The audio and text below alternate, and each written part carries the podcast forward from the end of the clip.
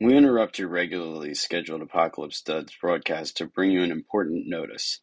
This episode was recorded in real life, deep in the bowels of Baltimore, Maryland, far from the relative safety of a video chat or a Zoom call.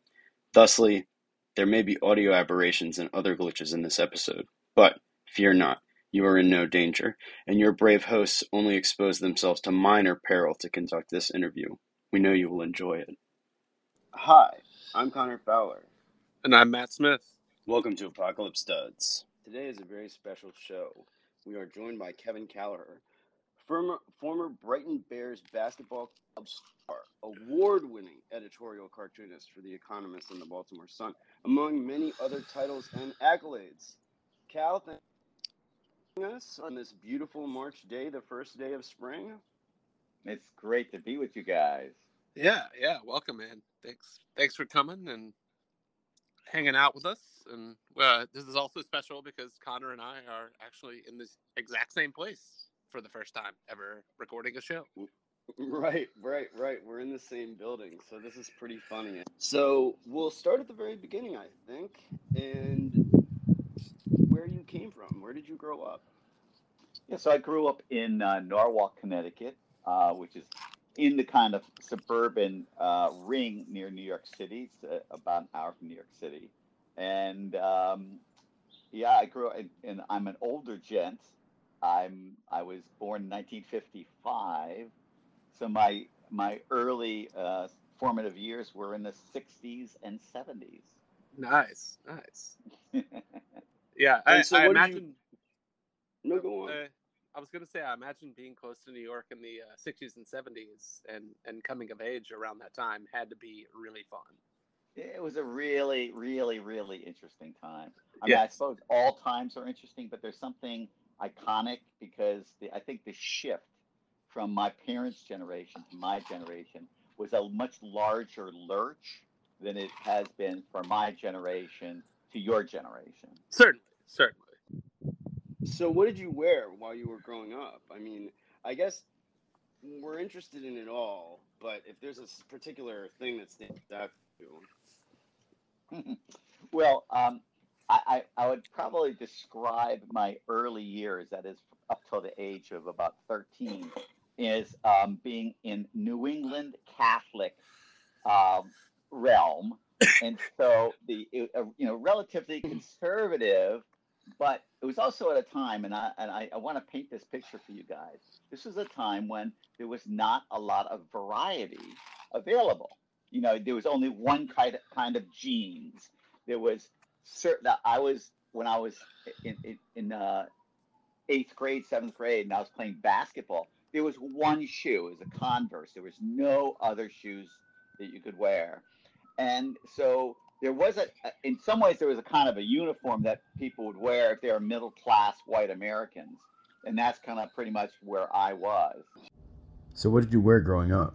So, so I, you know, growing up in, in New England Catholic family, a large Catholic family, that I, I, that's precisely what my wardrobe was, New England Catholic, which meant that it was, you know, pretty conservative, um, buttoned down, and uh, we would, you know, when you were, we spent a lot of time playing, of course, so that meant as as kids, it was just kind of jeans, t-shirts, nothing special, nothing special at all. There was like no sort of sense of style um, or attention to detail. But um, in my early years was also a lot of changes took place in the American um, clothing landscape.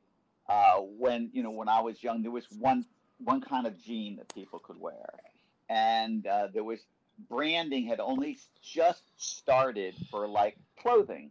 Uh, my my first one that I really remember strongly was the alligator for Lacoste. That would became a giant symbol uh, Right. and a recognizable brand that people kind of saw. Uh, and that's besides the you know typical American stuff that, that, that people were just seeing all the time. But I t- but also in, in, in, in my school, my gra- grammar school, growing up a Catholic school, we had a uniform we had to wear. We would have a blue blazer, gray pants, white shirt, you know, tie.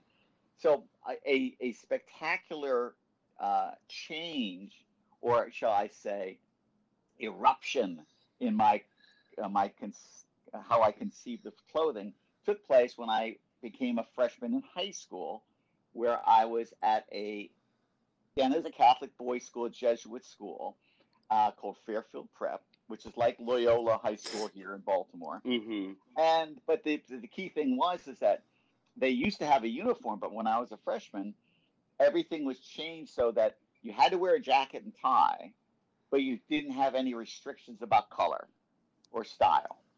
So I would go into class and then I'd see guys with all different colors on their clothing, you know, from olives and greens and, and, and browns and ties that were wide and narrow, lapels that were giant and small, bell bottoms and straight legs. and so all of this stuff came in and it was a revelation. And you go, wow, this is so cool. And so my freshman year, however, when I arrived, you know, I, I my my my wardrobe had cho- been chosen by my mom, I, and I went with her. Was basically echoing where we come from. But the next year, I wanted a, a say in my wardrobe, and so this was the time with opportunity for for playing around. So that that was a really interesting time for, for my perception about clothing. The second thing was, you know, I mentioned to you that I was playing basketball, and um, the world of basketball, and as we know now, you know, sports and basketball is you know leads in fashion making of sorts. In those days, it was so it's such a, a, in its infant state, and I saw how in the course of about five years, from I was about 13 to about age 18, how the styling of people playing basketball changed as um, more shirts came out representing schools. Schools started branding, and so you could have different types of um, shirt colors and, and, and, combinations. Shorts, the sizes of shorts uh, changed. The, uh, the the socks you wore, and then most importantly, of course, the shoes went from just one brand about four or five brands. You know, Nike came along and Adidas came along, and people would then pay attention. Guys would pay attention to what other guys are wearing because they it, it meant something. It wasn't just the branding, but it, it it it said something about you. The choice that you made of your shoes made a difference about how you regarded yourself and how you wanted other people to see you. Then, as I started playing more and more basketball, uh, I was learning that when you start to play pickup basketball, you go down to a playground or you go to a gym and there's 30 people there. And you your job is you want to stay and play on the court as long as possible and the teams that win stay on the court. So when you try to assemble a team of 5 players made up of people that you didn't know, how would you judge their quality of their play? part of your decision was by what they were wearing. Because you could tell okay look at that guy's shoes. How you know that's a really nice set of shoes. Is his game up to those shoe level? I mean you can't you don't get a game you do not buy a pair of shoes that's way above your your your your playing level because it'll make you look like an idiot. And then you saw the kind of clothes to make you feel understood that they understood they, they had an, a, a notion of what the quality players would be like and so you, you were constantly assessing people in a way that I had never done before. So it was, a, it was a great education. Man, that's that's a very cool origin story about uh about like learning and, and evolving and, and finally like paying attention. Mm. Yeah. Uh, when and why did you start going by Cal? Well, my uh, you know my last name is Kallaugher, as you Right. know, and uh, when I went to high school, I had an older brother who was three years older than me. So when I was a freshman, he was a senior. And when I got to school, everyone called my brother John Cal, you know, as a short name for, Right. and, and I was Little Cal, you know. Okay. I was Little Cal. And then I started doing, I was doing cartoons as well, so I'd sign them Cal. But then when he graduated, I lost the moniker of Little and I suddenly became Cal. And and I've owned it ever since. He's never tried to fight it back. We haven't done a, an arm wrestling match or anything to see who actually has ownership of it. But um, Who's the true Cal? who's the true Cal? Uh, I'm gonna say this is going ahead a little bit, but so your own clothing journey, for lack of a better term, is that term, but Right. for lack of a better term, uh, you had a little nature and a little nurture, right? Yeah. Guided by the hand of capital in a way. Uh, you were guided by advertising. The branding was effective. There's yeah. there's like all sorts of perception um, Mhm. things at stake. So I just Yes. wanted to note that, um, which is that Mm. I wonder if you are aware of the popularity of Ivy style, quote unquote, days. We know that you went to school in Boston at the Yep. Ivy League institution, and Right. we were your experiences with Ivy with Ivy League style. Yeah, you know, it's so fascinating to me because you know I've been you know out of college for now nearly 50 years, and I've seen Ivy style come go up in popularity, go back down, come back up, you know, and it's very interesting why, and trying to figure out why, what is it that that makes people uh, um, warm to it. So when I was there, remember I was there in the 70s, mid 70s. Yeah, you kind of hit the tail end of like the golden age. Of, Yeah, like that's right. the- clothing. Yeah, yeah, oh boy, you know, and that's a, such a shame because it would have been just, you know, love to have taken full advantage of that. Right, so, right. you know, I, so I go there and, um, you know, but I go to Harvard with not much budget as a, you know, from, you know, personal um, issue. So uh, the notion of trying to do, do anything above and beyond what was required to just kind of survive uh, in that environment um, meant that I couldn't be imaginative. However, I was surrounded by a lot of people with money who were now buying and coming, you know, roommates who could dress really well. And in fact, one of the um, great things was that my college roommate, his father ran a clothing store in Pittsburgh. And whenever Ooh. he came to visit the visit us, he would bring me clothes. You know, Oh, you that's know what my size was? It was well. They had three stores. I don't. One of them I remember was called High, Wide, and Handsome, and it was you know a, a, a- a size you know uh, for for plus size guys and so on. And it was a very popular, but it was a family run thing. And so when he, you know, was moving on, you know, he sold off the business. It probably was absorbed by some big chain or something. But it was a great, great family business. And this guy, you know, uh, again woke me to the notion of more details about clothing, you know, types of collars and um, you know quality of cotton in the shirts and things like that. That you know I wouldn't have learned otherwise. And then there was all these finishing clubs at Harvard, right? And these are Mhm. these are you know clubs that mostly inhabited in those days at least by um, you know the kind of the white aristocracy of America, and it, you had to be invited, and they had these they had cocktail party. I mean, I'd never been to a cocktail party, and I was 18 going to a cocktail bar, surrounded by guys, mostly guys, um, being served drinks by black folks in you know white jackets and stuff, and it just seemed so incredibly uncomfortable and Right. so you know of another era. It was just you know the whole thing. So uh, I, uh, I you know I, I kind of shied away from warming toward that style because I found it as generically representing something that I didn't feel like I was a part of. So my my my attire changed from New England Catholic to um, college jock, basically and I was, you know, wearing uh, sweatshirts and uh, you know, and I was, you know, in and out of the gym all the time. So I had probably more um, t-shirts than I had, you know, other kind of stylish clothes. But that didn't mean that, you know, when you were having an opportunity to socialize with members of the opposite sex, you wanted to look your best. Certainly. So certainly. I would have, I, I'd try to have some clothes that that would be respectable. Yeah. But a big change, a big change, however, uh, that happened to me was immediately after graduating. I literally within a week, I was on an airplane going to Europe, where I was leading a bicycle tour of American teenagers for five weeks in, in Ireland, and sorry, England, and Scotland. And then when the tour finished, I stayed. I cycled around England and Ireland, and and eventually got a job playing semi-pro basketball, and lived in, in England for nine years. And so my experience then changed, my perception of clothes changed dramatically when I was living in a foreign culture. And when uh, you know, uh, unlike today, you know, this before the internet, before all sorts of uh, ways that people perceived Americans abroad. Today it was a lot different back then. That um, you know, I looked like an American. People saw me. They did. People hadn't met Americans. A lot of people didn't.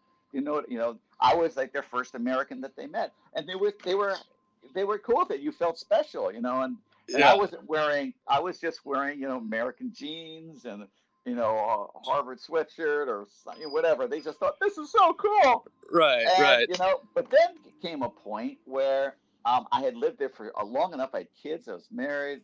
That I didn't want to be American so much. I wanted to kind of fit in to the whatever was going on in Britain at the time, and my style changed, or, or you know, I started getting more, you know, tweed stuff, and I was um, my uh, my choice of I, I, had I wasn't wearing sneakers anymore. Um, and sweatshirts were definitely out. You know, th- everything was kind of shifting and changing. So that was a big a big kind of um, moment for me. Yeah, and so that, that oh, go ahead. Go. I was gonna say it's interesting that at the height of wealth is dressing like you're going to the gym. And I mean that yeah. has a little bit been been aspirational. Like the truly wealthy are not wearing fine tailored clothing. They're wearing yeah. joggers that cost two thousand dollars and right. uh, whatever sneaker is of the. That has been an interesting shift as well. Oh God, yeah. It's to me when I see it, it's just it's, it's so crazy. To me. It's just so crazy to me. So, uh, Cal, how would you describe your your style as an adult? And uh, uh, we would be remiss if we did not mention your love of waistcoats. yeah, yeah, yeah, that's right. Well, well, right now, you know, I am a cartoonist, which means that uh, it's a pretty special um, designation. I mean, when you tell somebody you're a cartoonist, you can see their eyebrows go up. They've never met a cartoonist before. It's kind of fun. It's, it's definitely special.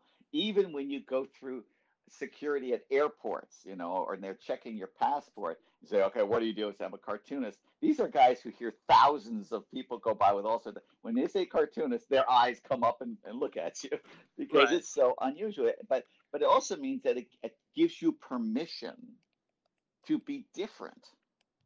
And it gives you permission to be playful in people's eyes. Right. And also that kind of plays into my personality anyways so I've always my my my style has evolved as being a combination of many of my past elements. That there's a bit of old English in me that I like. There's a bit of uh, the relaxed um, informality that you get of playing sports and being in that jock world.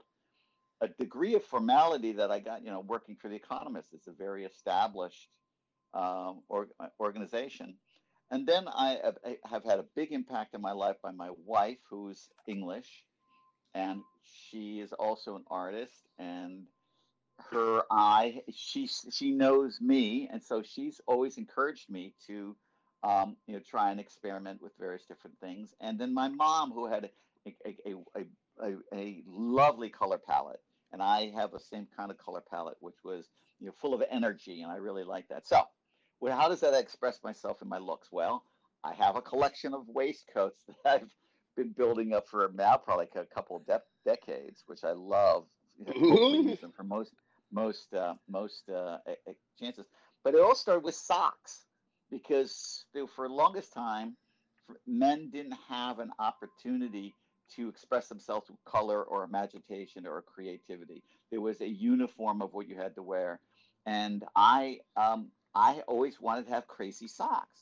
And and I always I do a lot of public speaking. I'm on on the circuit, and I remember when I first started, you know, 20 years ago, if I had a crazy pair of socks, and the whole audience would would notice it, and they go, "Wow, that's crazy! Look, there's a cartoonist. Look at those socks." Well, now crazy socks are everywhere, right? It means nothing special. But I just want to tell folks there was a time when that wasn't the way it was. So I I usually have imaginative socks. I got a great bunch of funky shirts that I really like that I've gotten from a variety of different places. I'm matching a funky shirt with a waistcoat can be a little tricky at times. Certainly. So I, you know, I do have some solid shirts that go with tricky waistcoats, and then I have crazy, crazy shirts that go with solid waistcoats. This, uh, you know, that kind of thing. So you got to got to work that out. Could you describe your wa- your waistcoat, shirt, scarf matching that was going on today?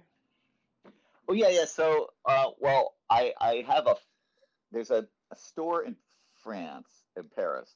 I was there doing an event, and it was February, and it was freaking cold. It was frigid, and my wife and I are kind of wandering around the streets, and she says to me, "Wherever the next store we pass, we're going in to get warm." okay. and we turn this corner, and it's this tiny sh- shirt shop.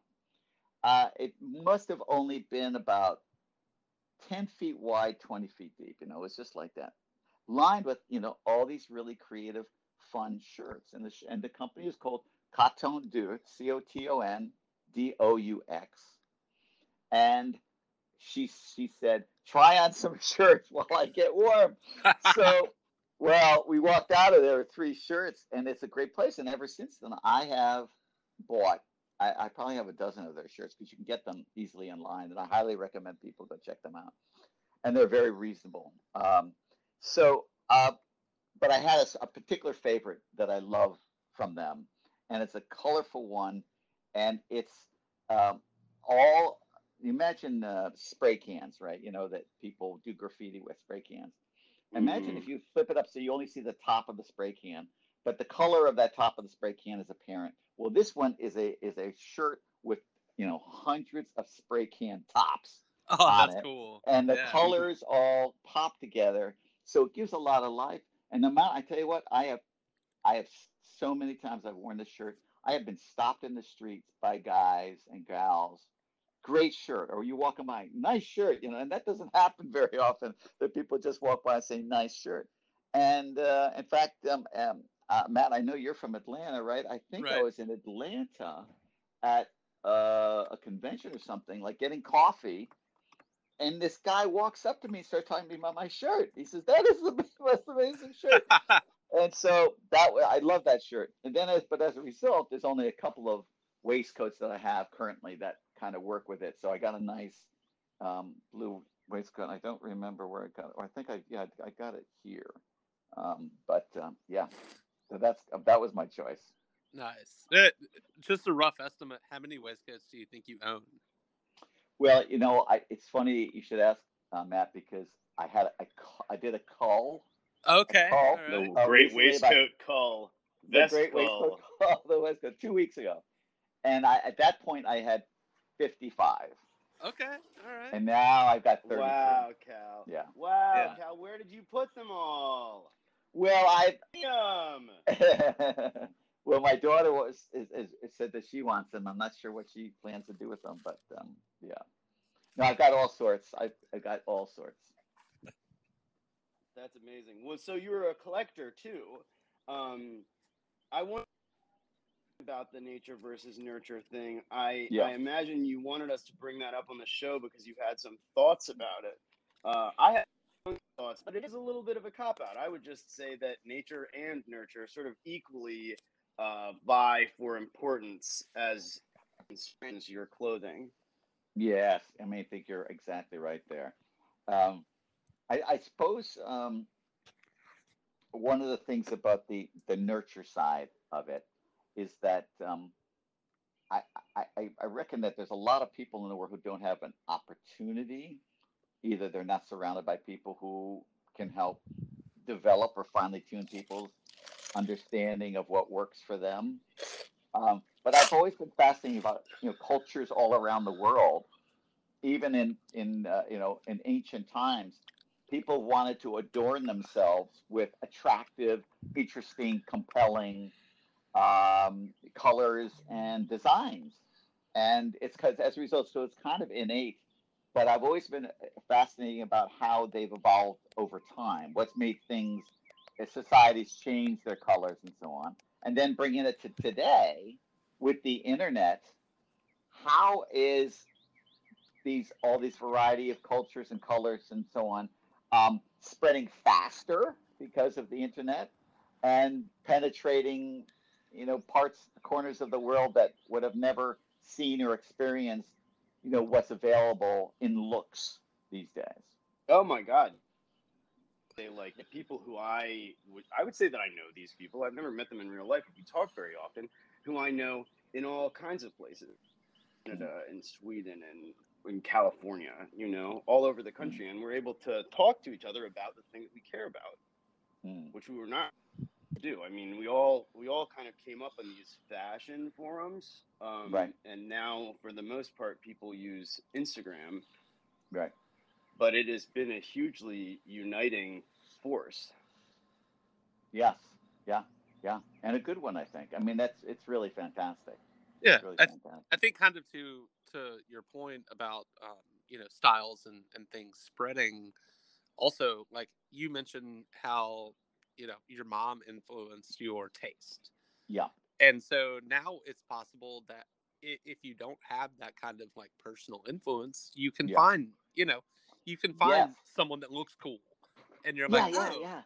you know, it's a it's such an interesting like time period. I think for clothing in general. Um, yes. Yes. and you know if i feel like there's if if you want to look a certain way you can do it Right. uh, right, you know provided you you of course have the means or or Right. whatnot but you know like uh, also you know going thrifting and putting together something that that Yeah. takes inspiration from what you saw Yes. like these are things that you didn't have growing up Yeah, well, and that's the thing is, is that I lived in a kind of a uh, a, clothing desert, right and it, it wasn't just the area I lived in; it's just that the the times had that, and so today it's just so fantastic. It's a cornucopia of of what's available. yeah perf- perfect description of it uh, so uh, getting into your uh, your art uh, Mm. when did when did you realize that you know your artistic skills were uh, something that you could you know make a living off of Well, you know, uh, you know when I, I used to draw a lot when I was a little kid, and I did cartoons for my high school paper. But um, uh, and I always kind of wanted to be a cartoonist. As it turns out, the, the county that I lived in, uh, in suburban, you know, outside of New York, there's a lot of cartoonists that lived there. They all came there after World War II. They kind of settled into that area, and um, then a bunch of them got together and started this um, cartoon museum down in Greenwich, Connecticut at the time and I went down and volunteered. You know, as a Okay. young kid, I was like 14, 15. So I met cartoonists. And so I could suddenly think, oh, yeah, I could do this. When most of the people, if you've never had that opportunity, you know, would never dream of it. right And um, and so then when I went to university, um, and I was um, studying art, as uh, you know, I started studying all sorts of things. But my my final um, uh, senior thesis was a 13 minute long animated cartoon based on a comic strip that I had in the college paper.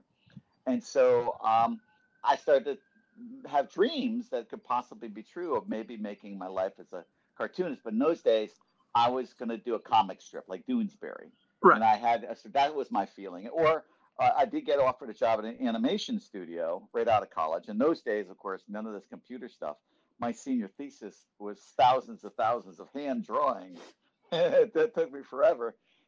so, but um, but immediately, you know, like I said before, I, I went overseas immediately, and uh, I also had always a fascination with caricature, and I used to do caricatures in the streets in Cambridge, and you know, I was really bad, but I draw all my friends and stuff like that. And um, but then I started looking for cartooning jobs in in London, uh, and the the basketball team was having financial trouble, and you know, crazy as it sounds, my first job was with The Economist in London you know? And they were looking for cartoonists when i kind of showed up and it was just a, a kind of a, a freak of nature and uh, by getting my time you know getting there uh, then i could get a, a work permit um, as a you know and that allowed me to stay. Right. And um, and then you know i played for three years and i met my wife and cartooning started to show up. And i mean it was it was it's crazy. The whole story is crazy. And i'm lucky as hell. Hell yeah. So cartooning and caricature, there maybe is a not fine line between the two. So I was wondering what your process for doing a caricature is. Mm, mm. Yeah, so a, a caricature to me uh, uh, is um, the capturing of an individual.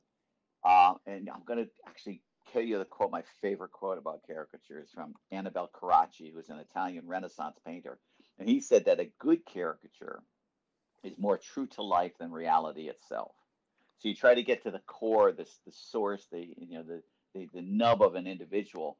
Um, and a caricature is not just of the face; it could be of the whole body because we know how people carry themselves.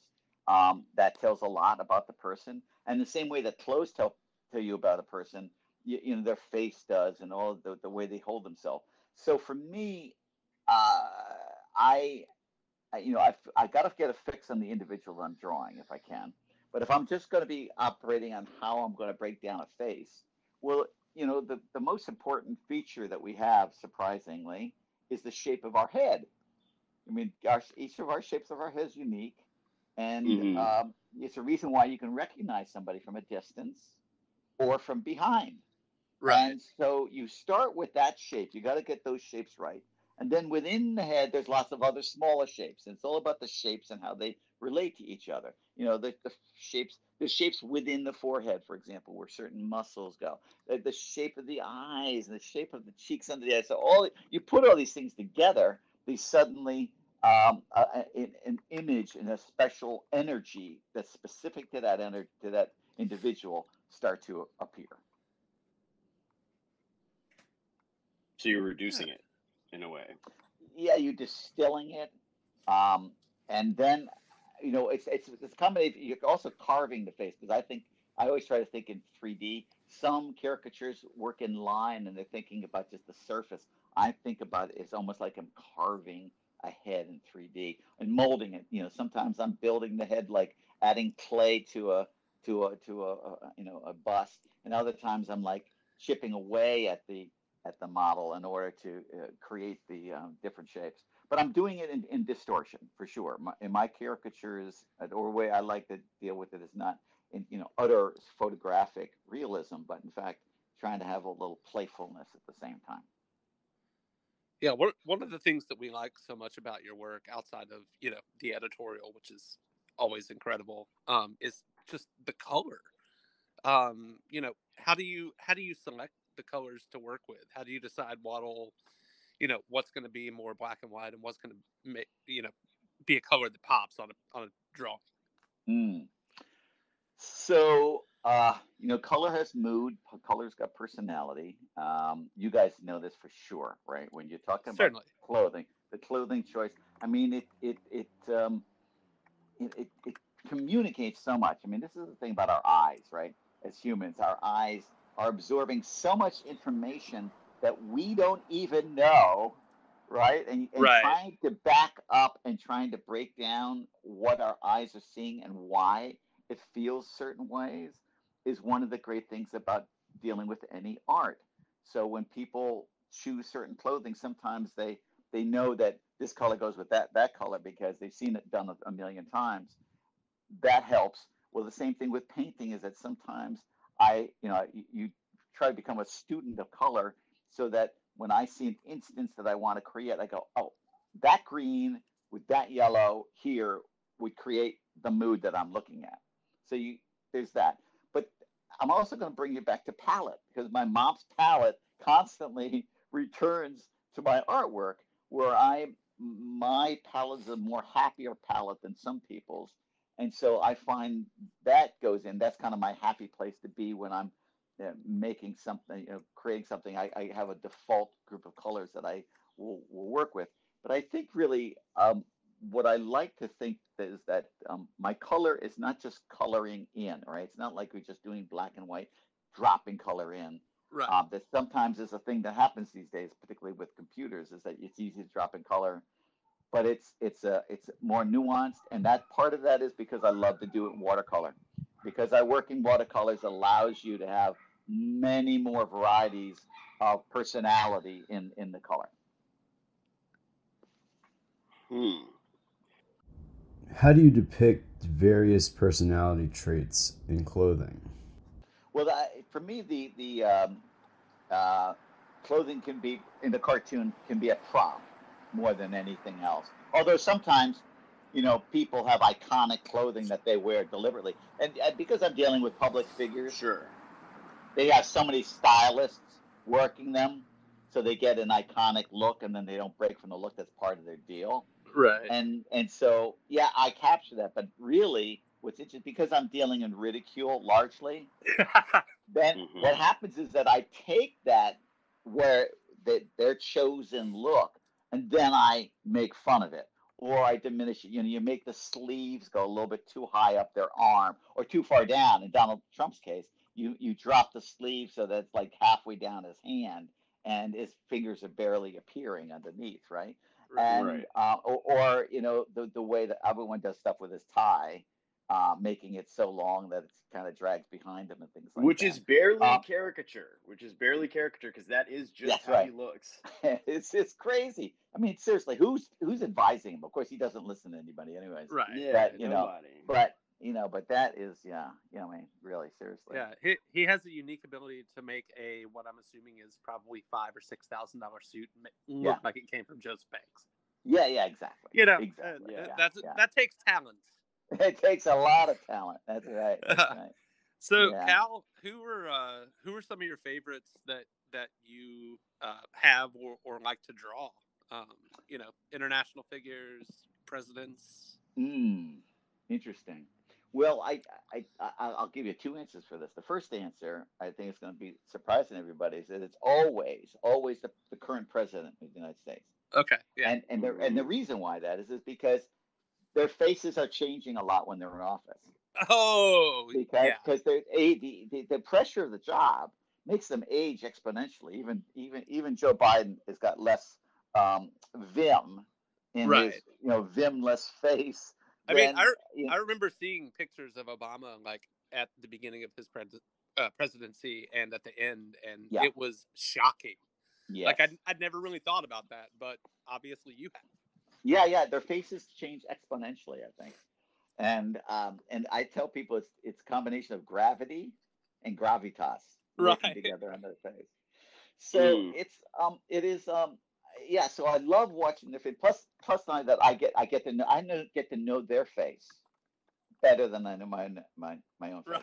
Right. because I'm I look at them for like three or four hours at a time because when I'm drawing, I have photos of them on my screen in front of me, and uh, and, and in fact, I don't know about you guys. I mean, I look at them for like three four hours at a time. I only look at my own face for like one or two hours at a time. I don't know about you guys. Yeah, So, yeah. You know, Maybe So- maybe two. Maybe too, yeah. So it's um, it's one of these things where that it's a, a fantastic journey working with the, whoever is present. So then, then as a result, I now have a collection of because I've been drawing presidents since Ronald Reagan. Um, that amongst that crew, I have a few favorites. Uh, Okay. Bill Clinton was one, and um, he ju- it's to see his face aged tremendously in his time. Yeah. But he I mean, just he- had this he looks like a cartoon t- in in real life. Exactly. exactly. He was just like a cartoon. Um, uh, Ronald Reagan was very interesting to draw because he had a very animated face. He was, you know, rubbery. He was uh, an actor, so he could really put on all sorts of moods, and it meant that um, you could take you could say take a ball of string and drop his hairdo on top of it, and uh, you can make it look like Ronald Reagan. You know, just as simple as that.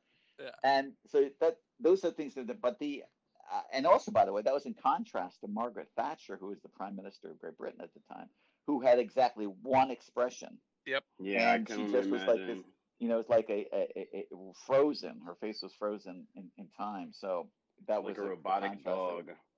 Yes, exactly.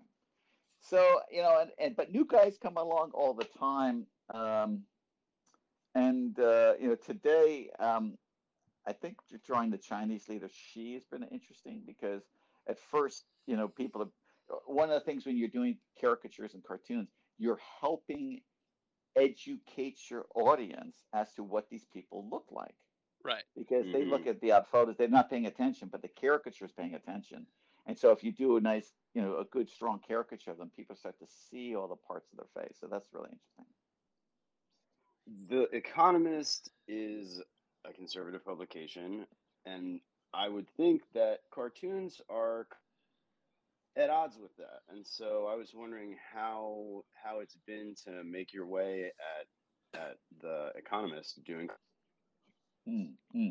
So the the Economist is is kind of it's conservative-ish. Uh, what I mean is it's more liberal in the old tradition of what a liberal is. Is that they uh, they were basically established because of free trade. Free trade was the, is their big thing, but open government. I mean, it surprises people, but the Economist um, in, uh, endorses legalization of all drugs, for example. Um, but, Yeah. at the, but, at the, but at the same time, they they want control of guns. Um, you know, and they have um, supported for you know uh, for president in the past. I think for past four elections, they've nominated they've backed the, the Democrats. You know, for president. Um, but they're certainly in the if, if it was an American uh, spectrum, they'd be more in the middle. But they're they're a, a, a definitely a strong pro-capitalist. You know, so in that regard, they could be cons- considered to be conservative. But on social issues, they're on the left, left of center. So it's an interesting, it's a kind of you know, uh, idiosyncratic uh, organization. I support them in many things. Um, I was particularly against the Iraq War, the the um, the first and second Iraq War, um, but they were for them. But they they have since kind of recanted on the second one. Okay. But, uh, but what, Mhm. anyways, for for me, I they give me a lot of freedom. They give me an awful lot of freedom. I've kind of, I guess, earned it over time. And then I kind of know the areas where um, I maybe won't tread because it's not doesn't kind of fit into their to, into their mix. But you know, I do one cartoon a week for them. That's an editorial cartoon. Then I do an illustration for them every week. And there's only been over my 45 years with them one or two instances where I just wouldn't do a cartoon because what what was going to be required was not going to fit my my perspective. But it may be also about being married. The two of us have been married for 45 years, so over time I've become more like them. They've become more like me. I don't know. Right, right. Mm-hmm. Yeah. So we read a little That's bit a about great an organ. Answer. Yeah, it really is.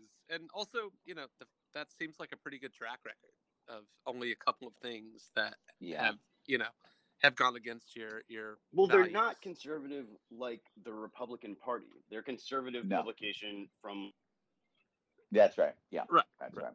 Yeah. Yeah. Yeah. And yeah, I think yeah, because the the the yeah, the political spectrum in the UK is a lot different than it is. you as well. Uh, So, Kal, we were reading about um, an organization that you led that protected political cartoonists internationally, uh, right. Cartoons Rights Network. Mm. Um, could you tell us a little bit about that and, and kind of what your uh, what your experience uh, with that org was? Mm. Well, well, you know, here in, in the U.S., we forget just how lucky we are to have the ability to express our own thoughts in the open. And uh, cartoonists, particularly, are kind of in the front line of freedom of expression. Uh, it, could get cartoonists in trouble here, but uh, abroad, it, it's particularly difficult. And uh, a, a, recent report from a place called Freedom House, which judges the amount of um, freedom of, of expression and, and journalism that is around the world. Only about 15% of the of the world's population live in a place where there's freedom of, of, of the press, and it's that also Yeah. neatly, I think, overlaps with the amount of places in the world where cartoonists can draw their own head of state. Right? You just Right. cannot dare draw your own head of state. So as a result, um, in these kind of very ticklish times and intolerant times with with uh, demagogues everywhere, cartoonists uh, have been around the globe routinely um, jailed, tortured, and murdered for what they do. Right. And Mhm. so, uh, an organization was was started, I think, about 20 years ago now, um, by a, um, a basically an overseas aid worker, American, who was um, working in a variety of different countries, and found that that um, the cartoonists were coming up to him and, and looking for help. Cartoonists are their families to try to help them out of trouble that they're having with the governments.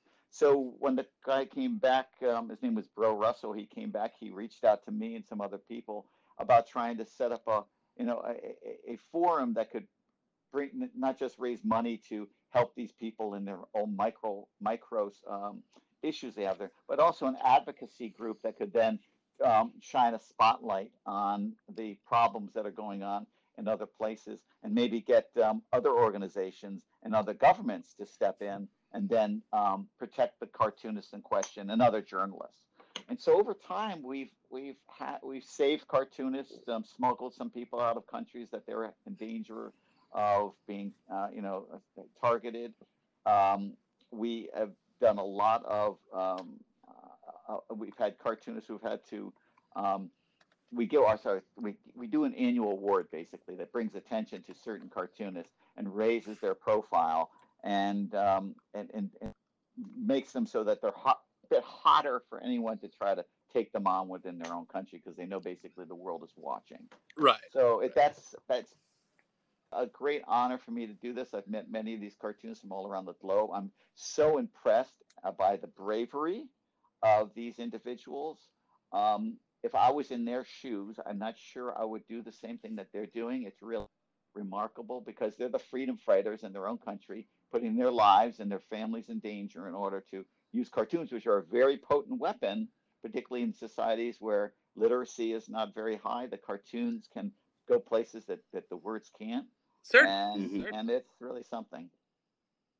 Man, you, you you were carrying on the uh, you know some of some of my favorite cartoons that I've seen are like the old Union cartoons and whatnot, and I feel like you know you guys are carrying that torch these days.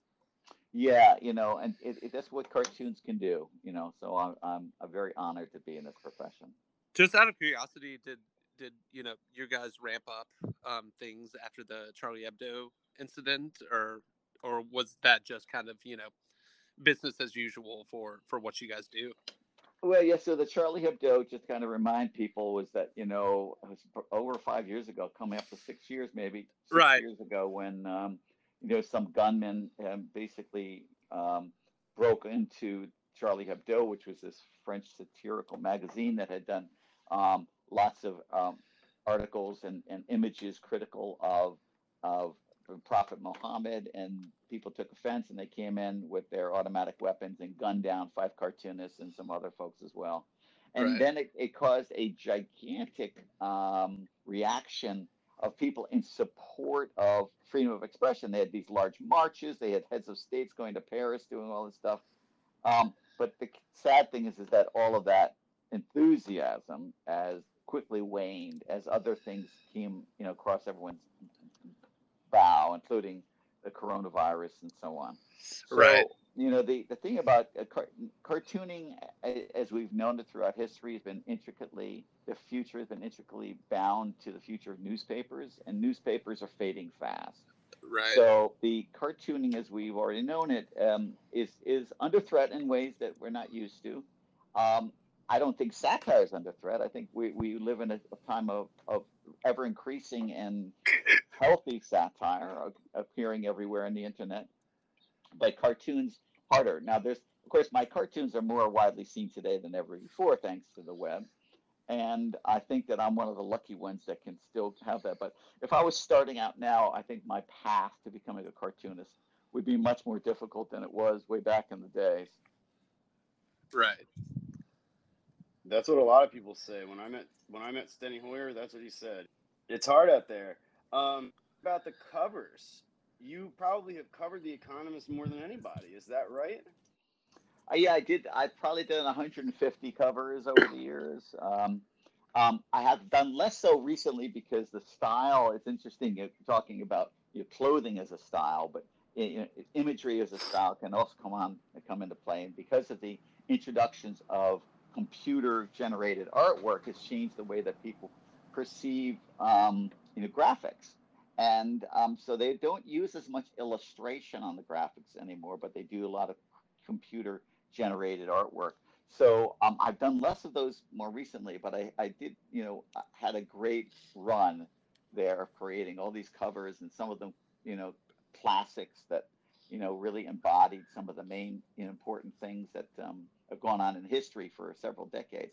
But I do have uh, one fun story uh, of doing a cover, Thomas, that um, back in the day, again, this is a, a while back, it's probably in the 90s now, when um, we first moved from England to the to the United States, um, and they wanted me to do a cover. What they would do is on Monday they have a meeting in London, Uh, they decide on the cover. They talk to me, uh, and I would then work on it until Tuesday uh, midday, and then a courier would come to my house, pick up the artwork, and then fly overnight to London to be there by Wednesday because Wednesday is the press day for The Economist.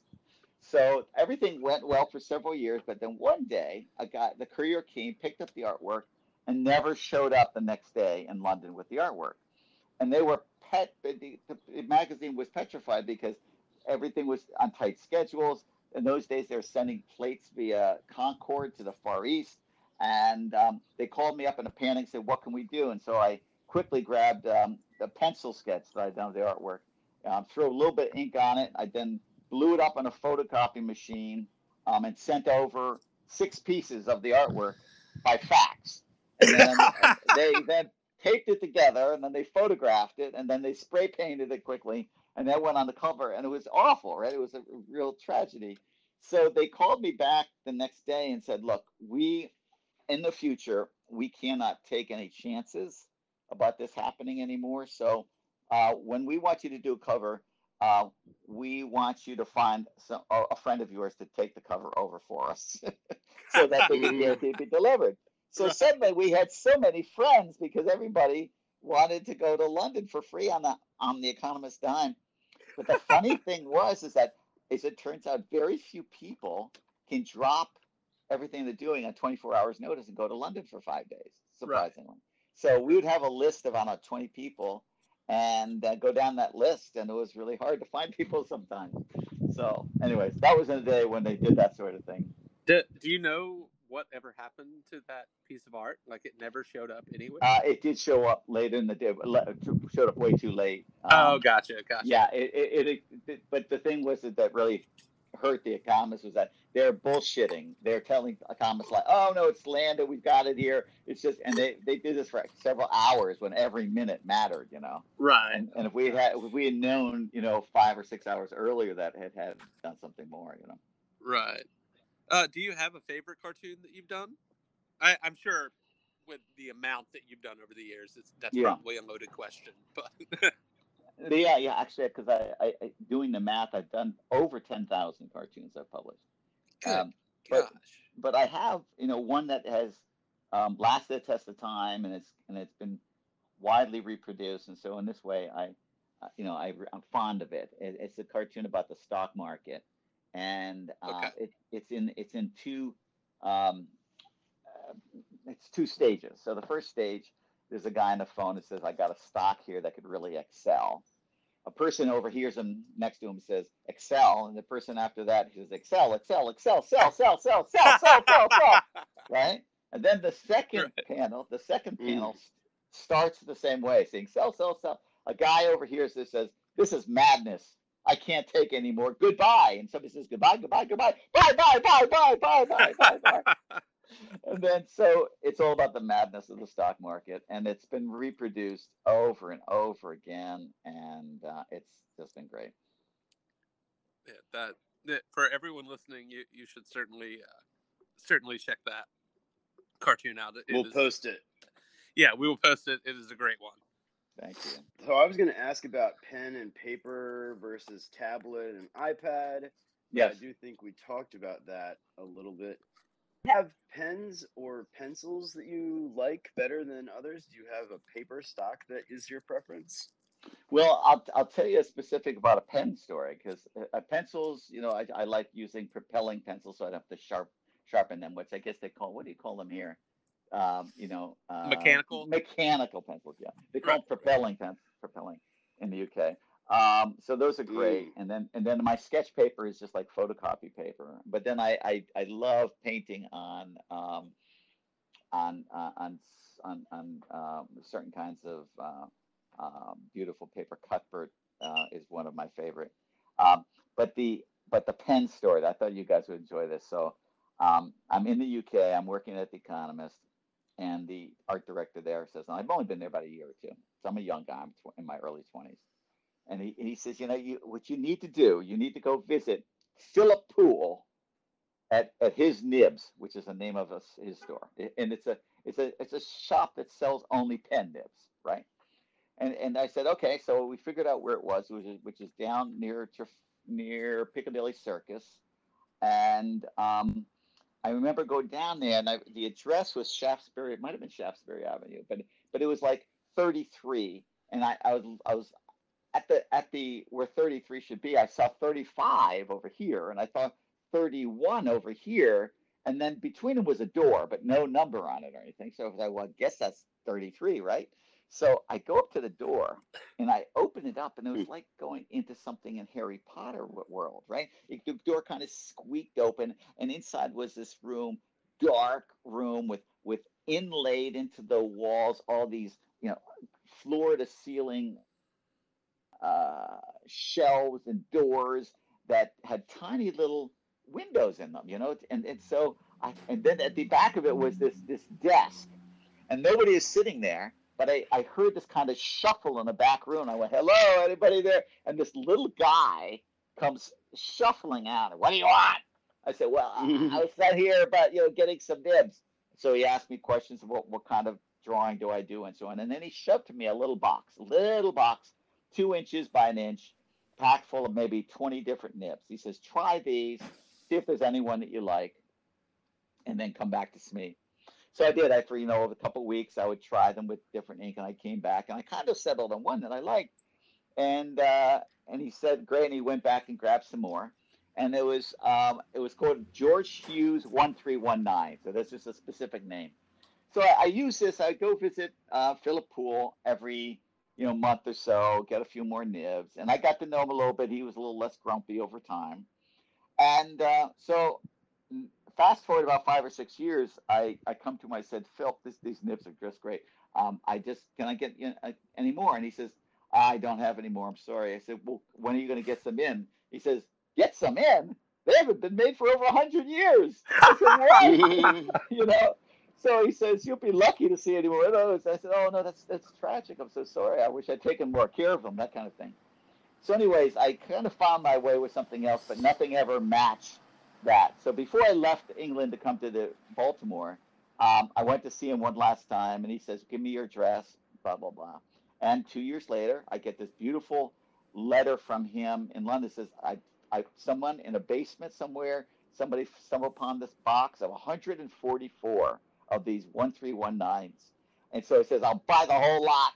Oh, nice. Sent to me. I still have. I'm still working off of that, and that's been now, oh, 30 years, I've been working with that same box, and You're I probably taking care of have, them better than I, the first go. I'll tell you, I'm only halfway through them, buddy. So I, I, I think I can go to 870 or 80. No, up 100. I think I can make it 100. All right, all right. Well, uh, to to wrap up with our final question, uh, a little existential, as we like to do on occasion. Um, but if a young Kal could look into the future and see Yeah. Kal now, yeah. uh, what do you think that that little dude would would say? Oh man, he would be. Oh God. Well, first of all, it would relieve an enormous amount of anxiety because when you're young, right? You're Right. to figure out what the fuck is going on. What am I going to do? Will I? And the uh, you know the big question is that age, will I ever be a cartoonist? Or Right. could I sustain it? I mean, because it, it was it's basically an impossible dream to sort of say, oh, I'm going to do this. But I was like, I'm all in, and who knows where this is going to go. But listen, but he, he could see now, and I would love to talk with that young guy and tell him, don't worry, you know, it's going to work. But but you know, work your ass off. It doesn't just come. Right. right. And and but also just tell him you're on the right track, man. You know, you're doing okay. And and I think that the the the young guy the young guy would probably think the old guy is pretty cool. Yeah. I- I would agree with that. thing. You sound a bad way, man. You did all right. So Yeah. yeah, yeah, no, they'd be proud and and um and also you know yeah, I think all of these things. You know, I've I've been lucky as guys. I can tell you. You know, I just I, unbelievable. How Yeah. lucky I've been. Well, uh, I mean, just from you know, just from hanging out with you today, it, it couldn't have happened to a better person. So Right. but Couldn't obliged. happen to a nicer guy. yeah, yeah, Well, I, I'm so happy. Thanks so much, guys. yeah, man. Thank you for coming on, and uh, you know, this was this was a really fun conversation. Um, and you know, we always give our guests a chance to plug whatever they want to plug. So Yeah. Oh, good. Oh, good. Well, I'll start by plugging the Coton Doux uh, um, shirts. They're really good. I'd really highly, Nice. highly recommend that. that. and then uh, oh, go to my website kaltoons.com and check out my cartoons there. Follow me on social media. I'm you know Instagram and Twitter and Facebook and you name it. Um, yeah, I mean really support and spread the word because I mean democracy thrives on on satire, and I'm there, buddies. Follow me, Abs- please. Absolutely. Yeah. You're the man you- in the street. You are the man in the street with the satire. Yep. Yeah, well, uh, yeah. Thanks everyone for listening. Um, thank you again, Kal, for coming on. And uh, I am Matt Smith at Rebels Rogues on Instagram. And I'm Conor Fowler at Conor Fowler with one N. Uh, if you have questions, comments, concerns, drop us a line uh, either on Instagram at Apocalypse Duds or apocalypseduds at gmail.com. And yeah, we're out. Thank you.